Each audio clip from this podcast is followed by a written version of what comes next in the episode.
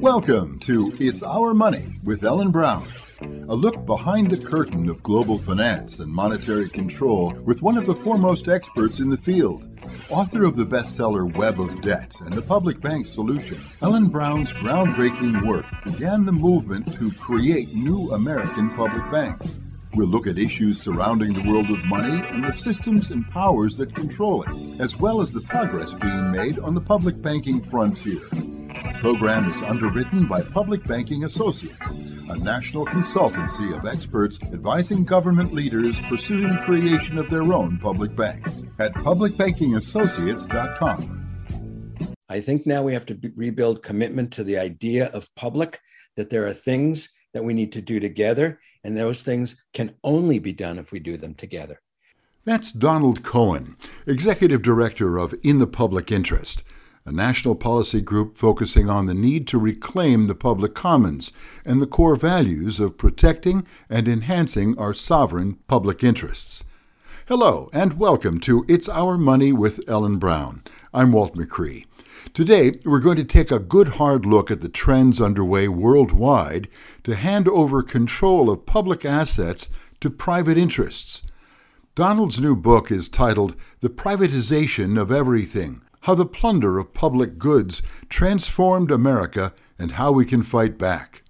Later in the program, we'll talk with author Matt Ehret about how a global corporate agenda is emerging to mainstream that approach everywhere and Ellen has a powerful new article out that discusses how that agenda includes corporatizing our natural assets. Strikingly important stuff. We hope you'll enjoy it. Let's get right into it now with Ellen. That's Donald Cohen, Executive Director of In the Public Interest, a national policy group focusing on the need to reclaim the public commons and the core values of protecting and enhancing our sovereign public interests. Hello, and welcome to It's Our Money with Ellen Brown. I'm Walt McRee. Today, we're going to take a good hard look at the trends underway worldwide to hand over control of public assets to private interests. Donald's new book is titled The Privatization of Everything How the Plunder of Public Goods Transformed America and How We Can Fight Back. Later in the program, we'll talk with author Matt Ehret about how a global corporate agenda is emerging to mainstream that approach everywhere. And Ellen has a powerful new article out that discusses how that agenda includes corporatizing our natural assets. Strikingly important stuff. We hope you'll enjoy it. Let's get right into it now with Ellen. Thanks, Walt. I've actually written two articles since our last show. One was on central bank digital currencies, and one is on the financialization of nature.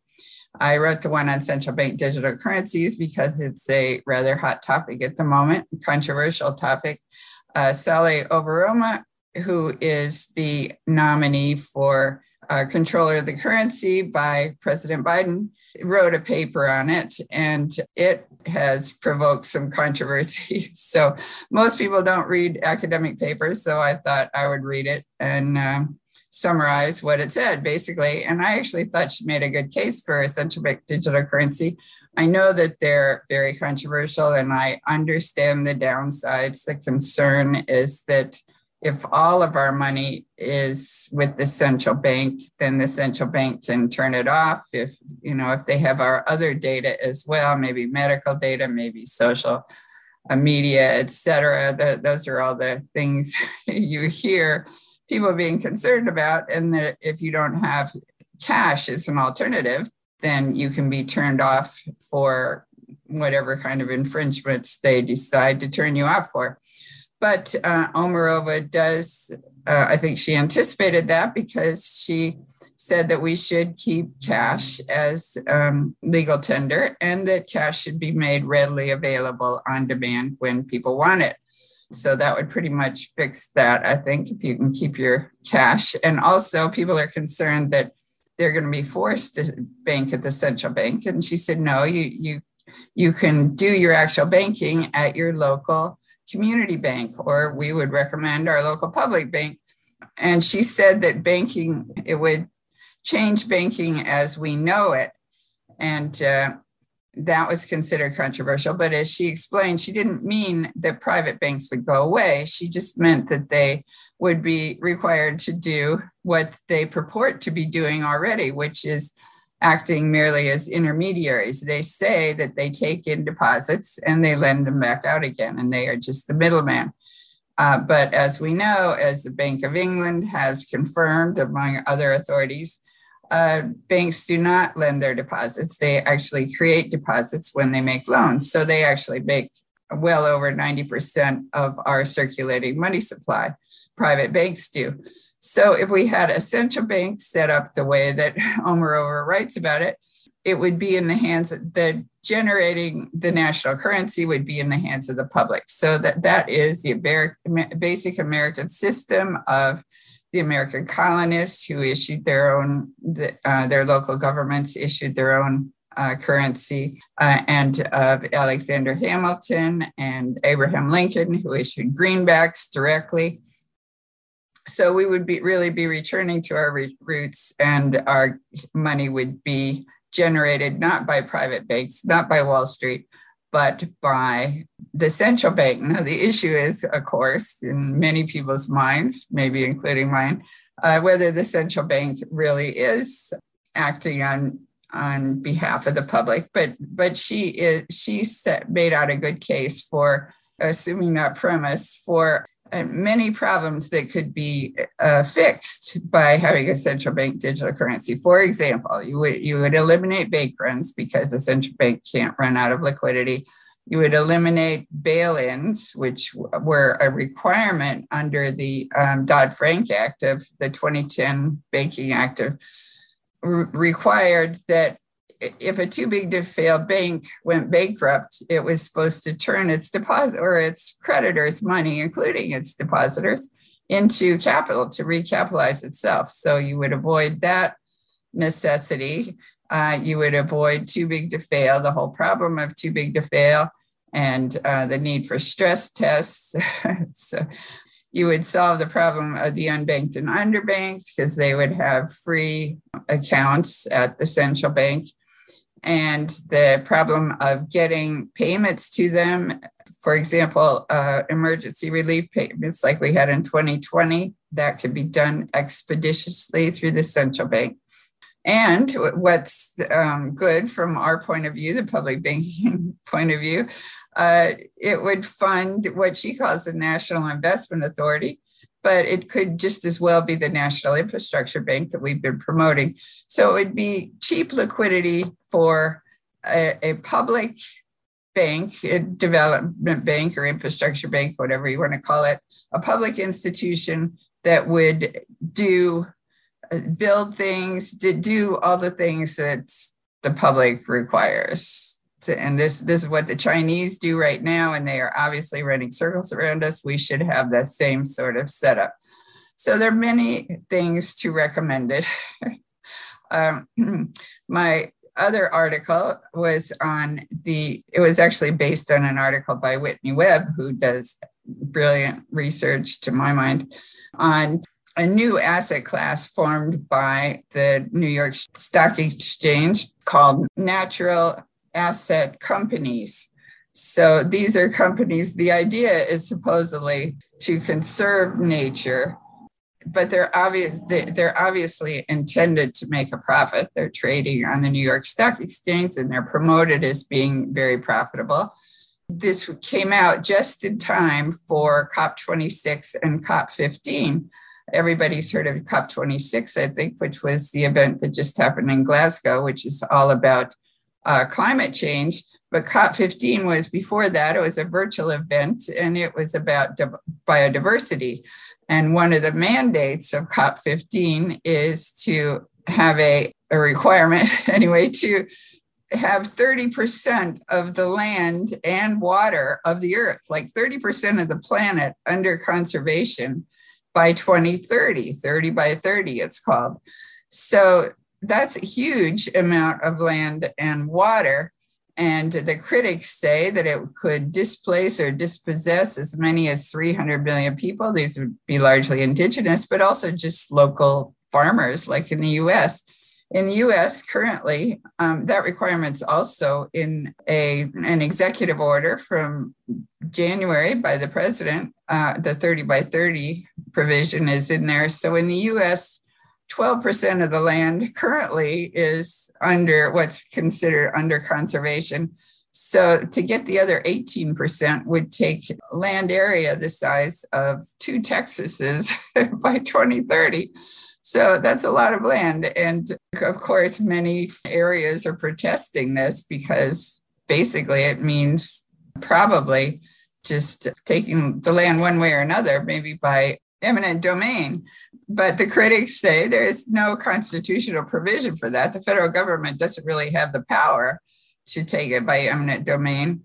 But a big investment company, a natural asset company, for example, like BlackRock, which is quite excited about this idea, apparently, could just buy the land. And now we have the situation where uh, something like 30, 30% of the country is in serious economic distress. So people that can't afford whatever their farms anymore. And BlackRock would just have to, Larry Fink is the CEO, and he's apparently excited about this idea. He could just buy up, you know, make them an offer they can't refuse. That's exactly what they did with all these homes that were turned into rentals. Bill Gates is another big investor who is now the largest agricultural landowner in the US. So anybody with big money could basically buy up huge chunks of property and call them natural asset natural assets and clearly if they're going to turn a profit they're going to be exploiting this property in some way they're going to be using the resources i mean you can't turn a property just just by watching over it and keeping burglars out or something. So I'll be discussing that more with um, our upcoming interview with Matt, and we'll be discussing privatization of everything with our interview with Donald Cohen.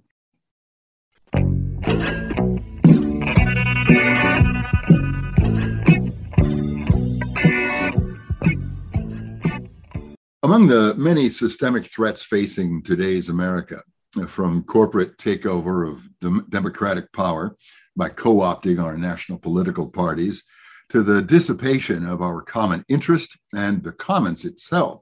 To, Americans today are facing really long odds of wresting control back from the corporate hands that have gradually and very effectively absconding with the gifts of our national inheritance.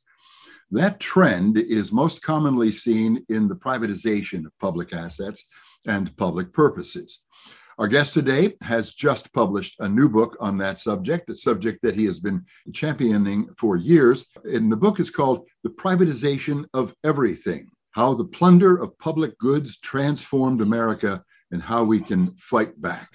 So we're pleased to have Donald Cohen, the executive director of In the Public Interest, which is a nonprofit resource that has been focusing on the striking and even appalling trajectory of privatization. He's the founder and executive director again of the of In the Public Interest, uh, a policy center and uh, a very valuable component of the public conversation about where we're going to take America next. So, Donald, welcome very much to It's Our Money with Ellen Brown. And, and here's Ellen. Hi, Don. Great to be talking to you. Uh, so, what I particularly like in your book is solutions. I mean, we're always all about solutions. But first, I'll just start with the, the concept here. So, you say um, privatization is the transfer of control over public goods to private, private hands. So, how do you define public goods, or what do we call public goods? Well, you know, there are uh, there economists have very specific uh, definitions uh, in in the literature. We which which uh, we don't use. We use in the book a democratic conception of public goods, uh, meaning a couple things. One is those things that we all need to survive, to thrive, to protect the planet that you know we can't live without. Um, both for us, for us as individuals and us as a society, because we are interdependent. And, and why I say democratic is because we can decide as a democracy what those should be for example, healthcare. There is no logical reason that any one individual should have lower quality health care, less access to health care, less health care than anyone else. We can decide that everyone gets the same. You know, as a question of democracy, as a question of morality, as a question of good economics for all and good society. Knowledge, everyone should have access to knowledge. Everyone should have access to water, safe food. There are some fundamentals that we can we can decide as a nation what should be available to all. So that's how we think about it. The capitalist mindset, of course, seems to be cultural issue that Americans have about that they're really on our own. And and and why shouldn't people uh, profitize privatize the the commons uh, if that's an opportunity that they can take? Yeah and you get the i think you mentioned that um, if the if the market can't make a make a profit off it then it's considered public.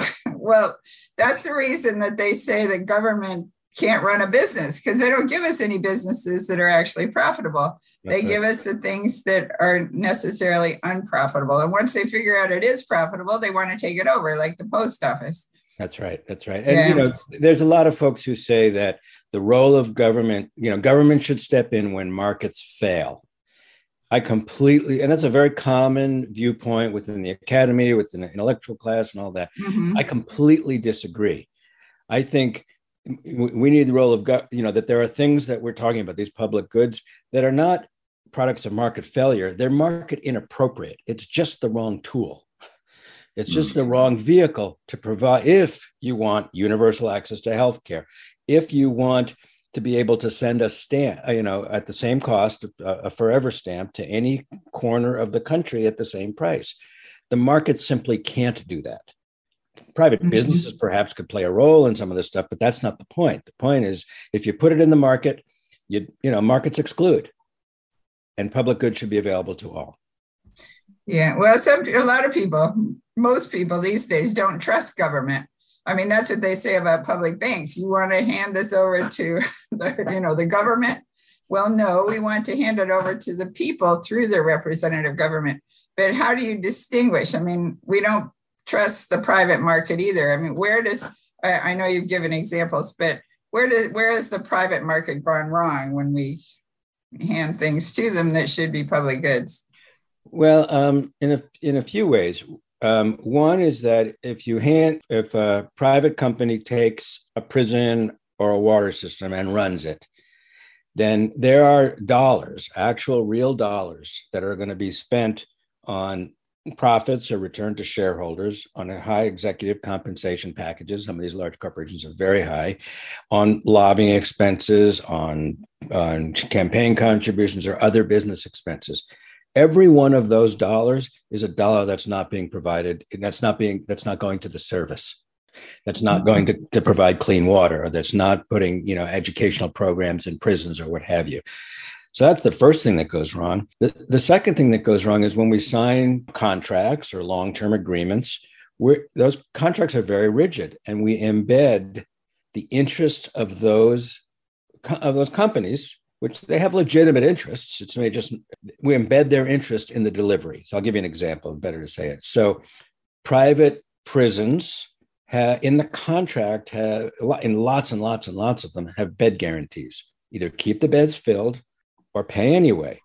Now, they could pay anyway and reduce populations, but that puts their interests into, you know, contract, you know, we're contractually, you know, connecting ourselves to their interests, which are to keep more heads in beds in a prison, right? They have legitimate interests, businesses in concept. They sell things, okay? They want to sell more stuff. We are, that always doesn't work in our favor. We don't want to sell more water you know often we want to conserve water. So you can kind of go down the list. So i think it's really important to understand what their interests are. It's to sell and their purposes is to sell things. And we don't want more criminals. So we, we don't want the beds yeah. We don't want more criminals but we also want you know rehabilitation. We want things that we want mental health services. We want a whole lot of mm-hmm. things that would reduce the populations of prisons that mm-hmm. you know if you take those dollars out that's money you don't have to do those things Right. Um, I was I was reading about the the um, Chicago pro- what you wrote about the Chicago problem with the parking meters, and they've got like a seventy five year contract to guarantee the profits of the, I think it was Goldman Sachs, was it that bought it? Um, no, um, uh, the other one, but one of the major Wall Street companies. Yeah, Morgan Stanley. I think it was Morgan Stanley. It was Morgan yeah, right. Stanley. Morgan Stanley. Sorry. And a national parking company and a sovereign wealth fund, a, you know, a, a government, a country fund from the Middle East, one of the countries in the Middle East. And they, in in 2009, when the city was desperate for cash, remember the recession, they offered the city 1.1 billion dollars up front to, in exchange for the city's 36,000 parking meters for 75 years. And this was in 2009 so two things and then they they voted on it made it happen very within days very quickly they were desperate what became true after the fact is one is like it was a stupid way to borrow money on your future parking meter you know uh, you know revenues who knows if we're going to be driving etc. but the worst part is that if now the city uh, through you know through the life of the contract wants to eliminate parking spots for a bike lane for a bus, for a you know a dedicated bus lane, for a street mall, for all sorts of reasons, they have to buy the spots back at the, the future value, which means they don't do it in many cases because they just don't have that kind of money sitting around. That's mm-hmm. you know that's a constraint on democracy, our ability to make decisions. And the city level, it's land use, transportation, housing, climate. Like virtually every you know area of municipal governments, they are constrained by that deal. Mm-hmm. It reminded me of the Trans Pacific Partnership with uh, where you had deals between, were supposed to have deals between foreign governments and foreign companies, and the government guaranteed the profits of the company no matter what condi- how the conditions changed. So we, right. that didn't pass on a national level, but or international level, but the, but um, they're still doing it on a national level and you they can i guess they can take their contracts to a private court is that right or to an arbitrator as opposed yeah i think i'm not i'm not as familiar with the it depends the, on the contract right. i suppose but the, but the interesting thing about the chicago's because you know we just you know there was just an infrastructure bill passed and signed by the president and all that so there's going to be a lot of money flowing for infrastructure and a lot of interest in public these public private partnerships you know that are essentially privatization and even though the Chicago deal is horrible, everybody in the world, everybody in the country, every mayor knows it was a terrible deal. But the mm-hmm. features of that deal are common. And, and I always think it's worthwhile to think about it from the business perspective. We sign a contract and you change the deal, pay us. It's just not our problem. It's just not, mm-hmm. you know, it's just not in the interest of democracy to tie our hands to them. But I get where they're coming from. We made a deal we expected to profit given this and this and this. We expected to be able, we expected to be able to spend this and this and this, and we no longer, you know, can do that because you've passed a law that requires something else. That's that's at, at its core. That's the problem when you get into partnership with private interests. Mm-hmm. We have to protect them, and we should. Well, and you do you do want to preserve the law of contracts. I mean, that's part of if if we don't have the law of contracts, then we don't have the Bill of Rights and the Constitution. And I mean, we do we do need a legal structure. So, um, getting to your solutions, you had six good solutions here. Uh, you know, I think, and these are solutions at the, you know, at some level, at the idea level, because the, the book is called "The Privatization of Everything," so it covers a pretty broad range of things. So I think there are some values and, uh, and information that we need to have at first, which I think is really important. So the first is that we need to define who and what the public is, right? When, and we're very clear the public is everybody. You know, the government's an institution. Governments do good things, bad things. People get in, they're either corrupt or they're incompetent or they're just, it's just complicated and it's hard. And so things, you know, the world's a complicated place. But we need to be very clear what the what what's in the public interest and what the public purpose is. And we ought to be super clear that public means all.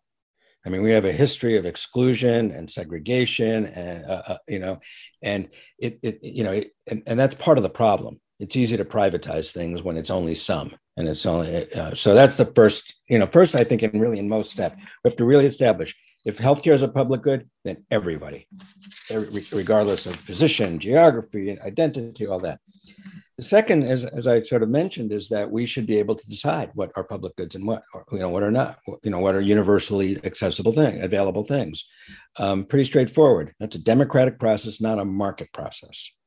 The third is, you know, some of these things sound so obvious, but it's, it, you know, when you get into politics, it's not, is that we have to pay for things, right? So it's really important to remember because we get into debates about taxes and low taxes and high taxes and government waste and corporate profits and all that. But the most important fact is you have to pay for the things that you that we want, no questions. Second point there, though, is there's, there's no only, free lunch. there's no free lunch. Exactly. yeah. And the second most important part of that is there's only one place to get that money us.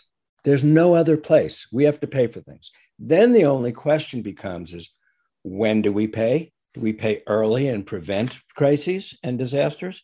Do we pay late and pay and then I'll pay more, you know, in lots of ways? And then of course, who pays and how? You know, we believe in progressive taxation. We don't pay to use the road to go to the grocery store, right? So, which is make we pay through taxes, um, and that's because in the end, I, you know, I, you know, from a conceptually, it's because we think it's important that everybody be able to get to the grocery store. So we'll pay together so that everyone can use it, even if you don't have a car and even if you don't use it. Um, the same is true of education. The same is true of other things. We can do that for other things. There are places around the country that are starting to cities around the country starting to provide um, offer free bus and transit fare instead of instead of picking up you know what you pay to, to get on the bus or the or the subway. It's just all free we still have to pay for it, but we can pay through taxes because we it, it is in all of our interest for people to be able to move around. That that's it's not just a consumer product. It's not just a commodity. We, um, we would have another idea for how we can pay for it, but I won't go into that. well, there's plenty of ideas. There's lots of ideas, but I just think it's always important. You know, it's always us. There's nobody else out there. Even if it's Wall Street, it's us. You know, we, we all we're, you know. Um, the other thing I think gets to some of the issues that you work on, and we, we say in the book, don't let the mark, don't let the free market limit freedom. Um, and really, what we mean, you know, in but banking, the banking industry has, as you know better than I, have fought the idea of public banking because it would, you know, compete with their ability to make a profit.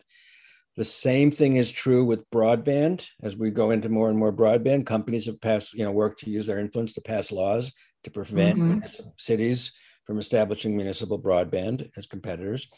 Same is true with um, tax filing, uh, TurboTax, you know, Intuit, the company that owns TurboTax.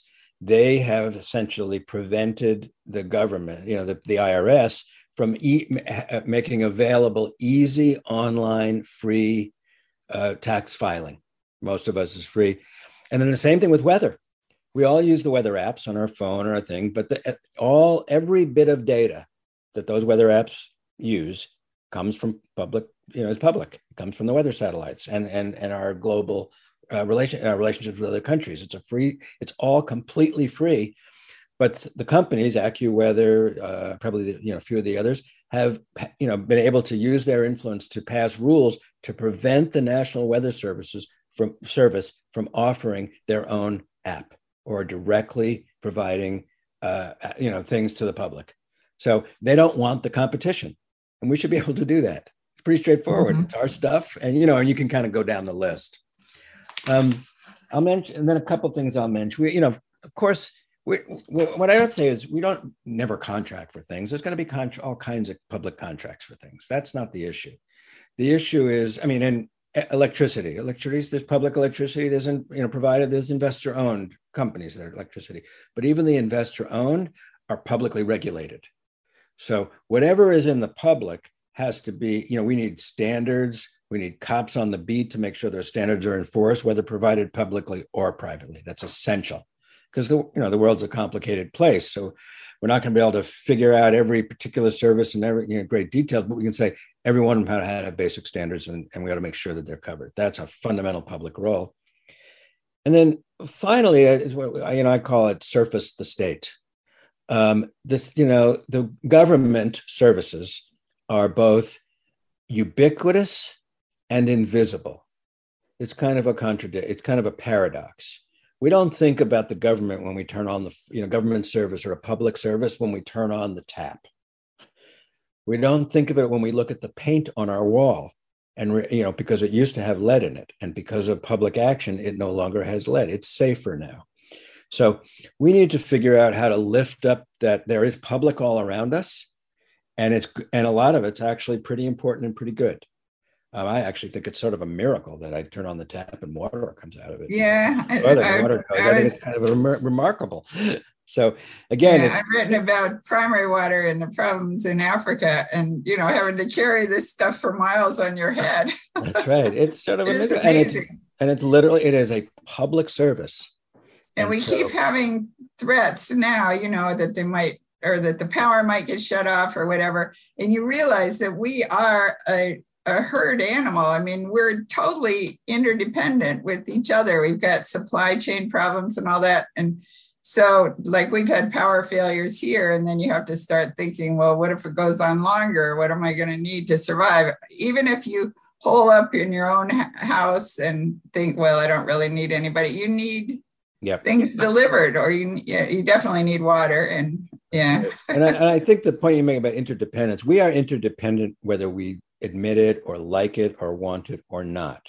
I mean, COVID is a good example. There are people who believe that they don't you know shouldn't have to wear a mask and they shouldn't have to get vaccinated and you know there's a clear debate that we're in the middle of but re, you know it's pretty it should be pretty clear to most of us that the health of all of us depends on the health of each of us so therefore we you know we, you, you can't deny that.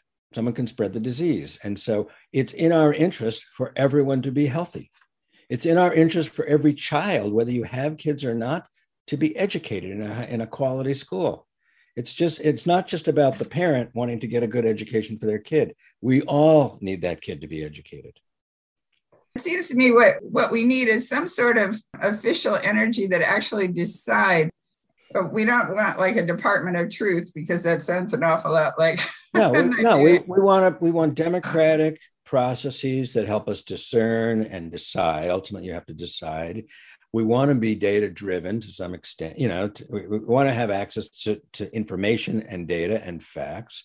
But in the end yeah, we have to exercise freedom judgment. of speech all those things that are freedom of assembly et cetera. We need all of that in order yeah. to share ideas and if we're going to be if we're going to have more um, accountability awareness sunshine et cetera we have to have free free speech. That's right. I mean, yeah. although you, you mentioned climate, the, you know, the debate between climate science, it's that's I don't believe that's that's simple. I'm sure you don't either. There have been millions, probably billions of dollars spent by oil companies and others to you know to create an alternative set of facts around climate change.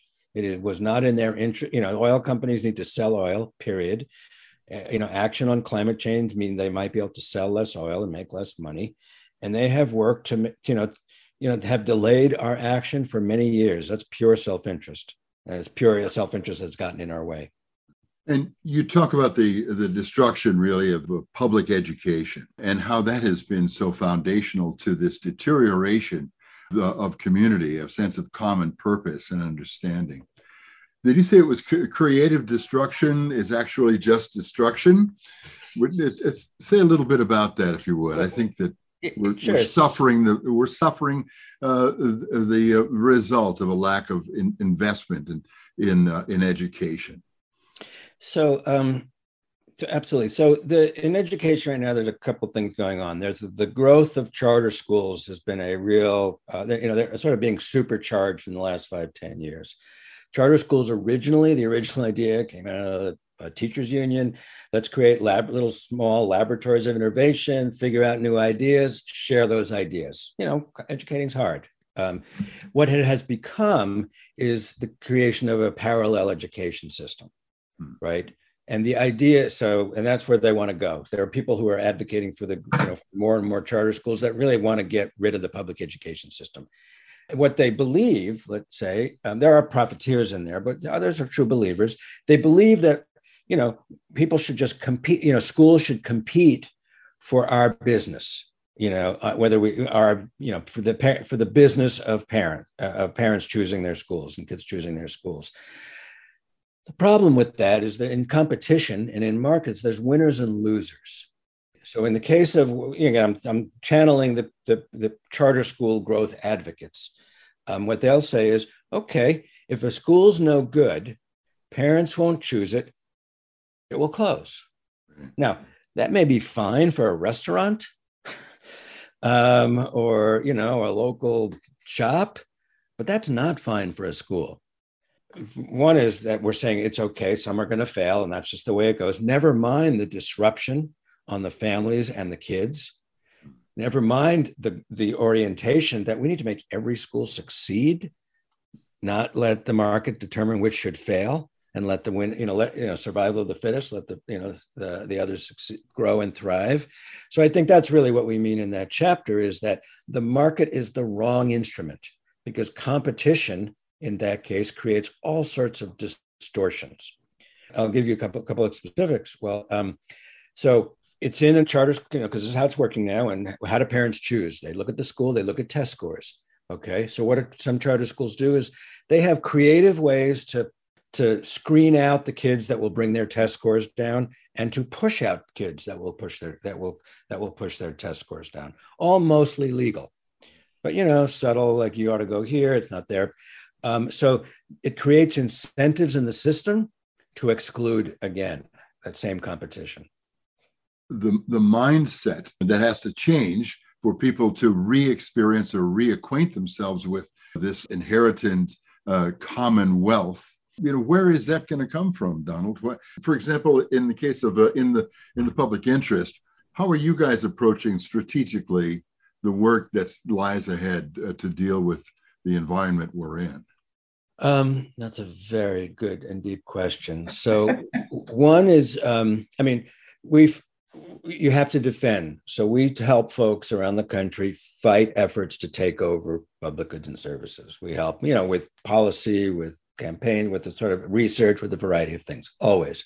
You know because remember huge multinational corporations are out there knocking on doors around the country saying we'll take this problem off your hands um, and you know if you're running a city you know that could be kind of appealing so that's the first thing we the second thing is we really believe we need a movement for the public good or for the common good and the just you know i've thought for many years that our we had to figure out how to rebuild trust in government is the most important thing we have to do. I actually don't believe that exactly anymore. I think now we have to rebuild commitment to the idea of public, that there are things that we need to do together, and those things can only be done if we do them together. Then our job is to make government as good as it can be, constantly reforming it, constantly investing in it to, you know, to achieve the, you know, to head in that direction towards the, you know, towards those aspirational goals. I think that's critical there are 20 million people who work for government and government institutions in America, local, state. They ought to be advocates for, um, you know, what they do. You know, they're mostly under attack. Conservatives attack public workers. They ought to be telling people what they do and the, you know, the, the people they help every day, the thing they go to work and, and provide, you know, what service they provide for people. You know, that we're in an environment of attack where they where they feel not able to do that.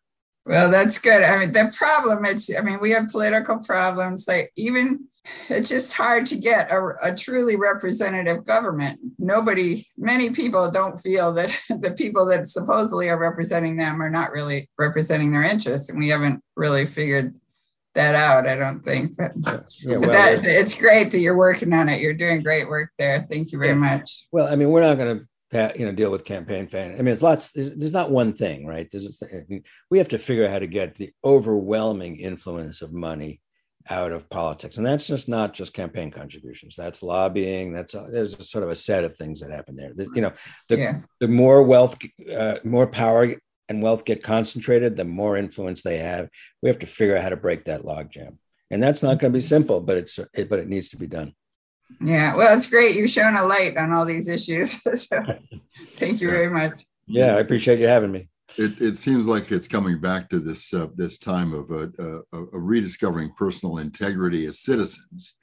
You know that that our voice matters, and that and that we speak up for the public, speak up for the public good and and the and the public resources and our responsibility to each other. I know that sounds socialistic, but they use that as a cudgel against just that thing, you know, to to lock people into uh, oh my, you know, the the violation of the American myth of independence and strength. So what you're doing and and how you're bringing this forward, uh, thank you, Donald. Uh, and uh, thank you to uh, ITPI uh, in the public interest as well. uh, for all that. We uh, we march on together, of course, with the public banking movement, and mm-hmm. and also feel that uh, th- that this needs to be a movement where we where we realize that this is our money, uh, and that this is our world. Uh, so uh, so on we go. Yep, I'm with you. Yeah, I, I, know you are, and, and and thank you very much for writing the book. Congratulations on getting that out. Uh, good luck with it. We will certainly do our part to to talk on uh, talk about it, and focus uh, on it, make it available to our audience. And, and we urge people to, if they're going to purchase a copy, to, pur- yes. to purchase from their local independent bookstore. We'd like to really support independent bookstores uh, through this, and so we're really urging people to do that. That's great. And it will. And is it available generally now? But apparently, it's already in stores. So yes, I guess so. Very good. And uh, what about uh, the ITPI website? How can people find out more about uh, In the Public Interest? It, it's uh, www.inthepublicinterest.org. Very straightforward. Simple there's enough. mailing list you could get on. We, you know, we have low volume ma- emails. It's not high volume, and it, there's a lot of information on, you know, on all public sectors, schools yeah. and prisons and roads and bridges, and you just kind of go down the list because it's, you know, we need all this stuff. Yeah. I really liked how you uh, put this in economic terms so that we realize how what's fundamental and what's operative here. So, well, Donald Cohen, thank you very much. It's been a pleasure to have you, and thanks again for the book. Yep, likewise.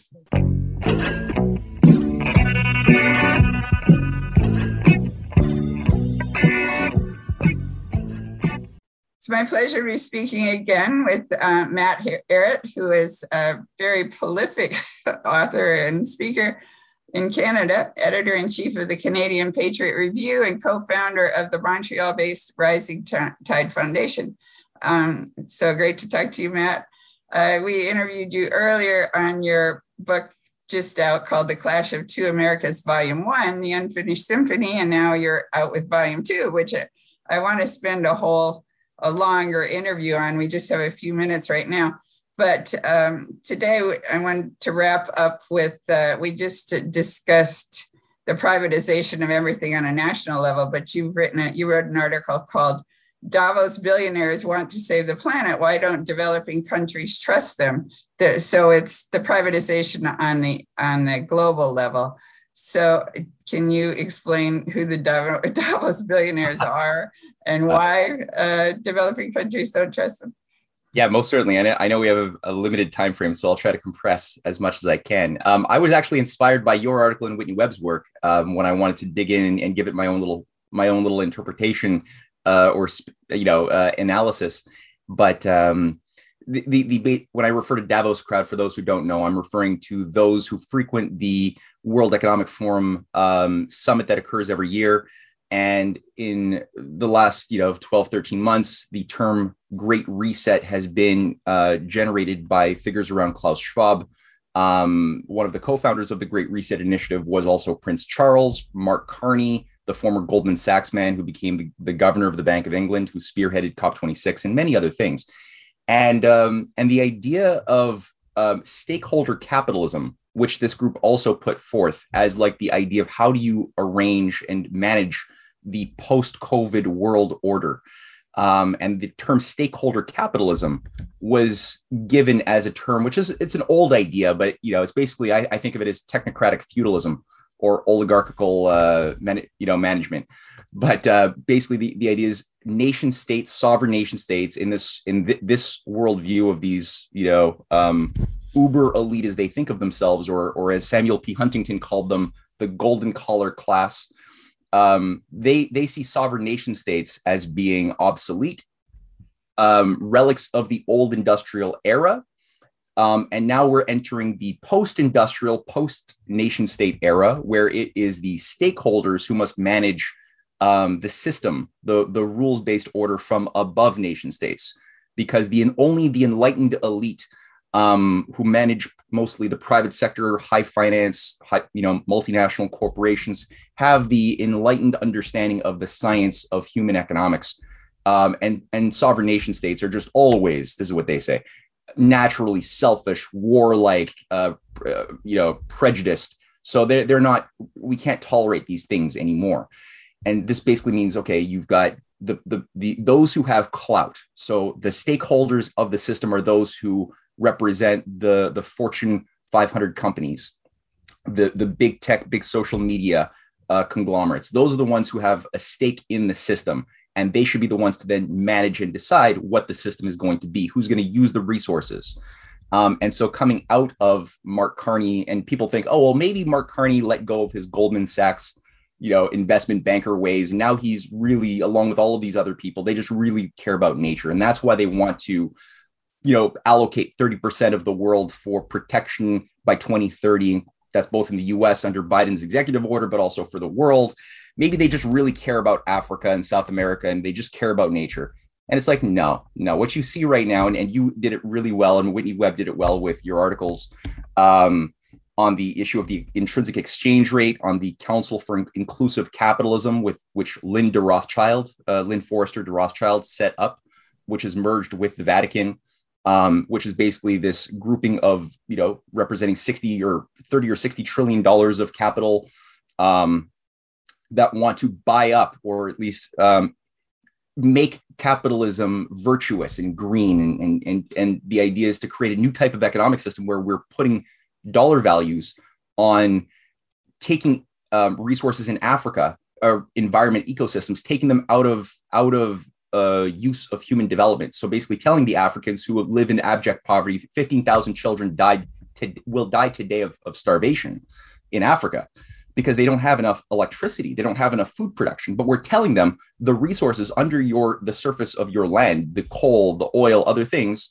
um, those you're not allowed to use for your development to end hunger. That was okay for us to use while we were going through our our growth process, but not for you because now we know that that causes nature to, to hurt, and we're going to put money. We're going to give the right to control that land. Is it going to be you as a, as a selfish nation state of Nigeria or or Brazil? No, we're going to allow new private green company uh, corporations under these new, um, you know, Wall Street Stock Exchange type of of uh, games like BlackRock to go in and buy up that ecosystem and then that will, will create new values for how much these ecosystems will be untouched. And the more they're untouched the more money you will get um, for your assets this new asset class. Now will they actually abide by that? I don't think so. I think that these companies are probably going to use their control of these zones for cobalt mining and other you know destructive things that are going to hurt nature anyway and they'll just be masquerading behind veneers of ver- green virtue, but they don't care about nature at all. So, yeah, I, I've seen where the, uh, so the 30 by 30 includes the oceans, and um, because they don't have enough um, lithium for for all the needs for green energy, they'll be going in and and uh, scraping the bottom of the ocean, which is a great source of lithium, but. The 30 by 30 is part of the biodiversity mandates. Well, you're going to just wipe out biodiversity in the bottom of the ocean by scraping the bottom of the ocean. So, yeah, uh, yeah. The, no. but they'll be able to claim that it's that it's uh, um, something about conservation because because it will be how they will affect the carbon dioxide in the I, I won't go into that, but I totally disagree with that whole position anyway, yeah. yeah, no, absolutely. And I mean, I think the, the the the amount of control that we're we're allowing for these private supranational institutions to control the regulatory bodies, oversight bodies, as well as the actual proprietary controls of the land and the water zones in question, um, will make it much more easy for them to get by and do whatever they want to uh, destructively hurt coral reefs and other things through mining and, and what have you and there's going to be just no oversight whatsoever so they could still project when people turn on their their virtual or alternative reality headset to to have a, a digital image of Zuckerberg telling them what the news is um, in a in a you know virtual boardroom or something. I don't know. Uh, they will just people will just not know what's actually going on. You would only be if you were a poor person living in one of these countries suffering the consequences that you would know. But in in their uh, feudal worldview, those people don't matter. Um, and we're not even talking about, you know, when I when you look at the Wall Street Stock Exchange, and I know we we probably should wrap this up because there's a limited amount of time, but I mean, you know, you look at what they've already been doing. Like there's that picture of Raul Reyes, the second in command of the FARC uh, guerrillas in, in Colombia, right, in 1999, who, which is a narco terrorist organization, having an embrace with the uh, president of net of the Wall Street Stock Exchange when they wanted the FARC guerrilla narco uh, profits to be invested in Wall Street. And where were the the FARC guerrillas with many other narco terrorist groups all over South America, all over Africa? Where do they? Where are their home bases? Where do they train? Where do they live? It's in these these nature reserves that are privatized nature reserves usually on the border of countries where these they're given sanctuary to regroup and then conduct warfare asymmetrical warfare against nation states on behalf of who so you know there, there's this whole reality of how empire works which people are i think just a little bit too they've been kept illiterate to the nature and, and language of empire so they fall for these sorts of very these things that you should be able to see through much more easily um, so again you've done a really great job in your article um, and and your work on on shedding light onto some of these shadow creatures, and that's great. And I, I hope that this little short seven minute blip here was useful to to shake people up a little bit. Yeah, no, thanks very much. Uh, you've done great work, and I'm really looking forward to discussing your new book, uh, hopefully at our, at our next show. Um, so, thank you very much. I've been speaking with uh, Matthew Ehret, uh, editor in chief of the Canadian Patriot Review and the author uh, of his latest book is The Clash of Two Americas, Volume 2 The Unfinished Symphony. Awesome. Thanks. Thanks. Bye. Bye. Well, that's it for this edition of It's Our Money with Ellen Brown. Our thanks to our guests, our sponsor, Public Banking Associates, and to you for listening. Be sure to check out Ellen's latest writings on the economy and the changing world of money by visiting ellenbrown.com. And for more information on public banking, visit publicbankinginstitute.org. For information on how local and state government leaders can obtain professional insight and counsel about public banks from key national experts, visit publicbankingassociates.com. I'm Walt McRee. See you next time on It's Our Money with Ellen Brown.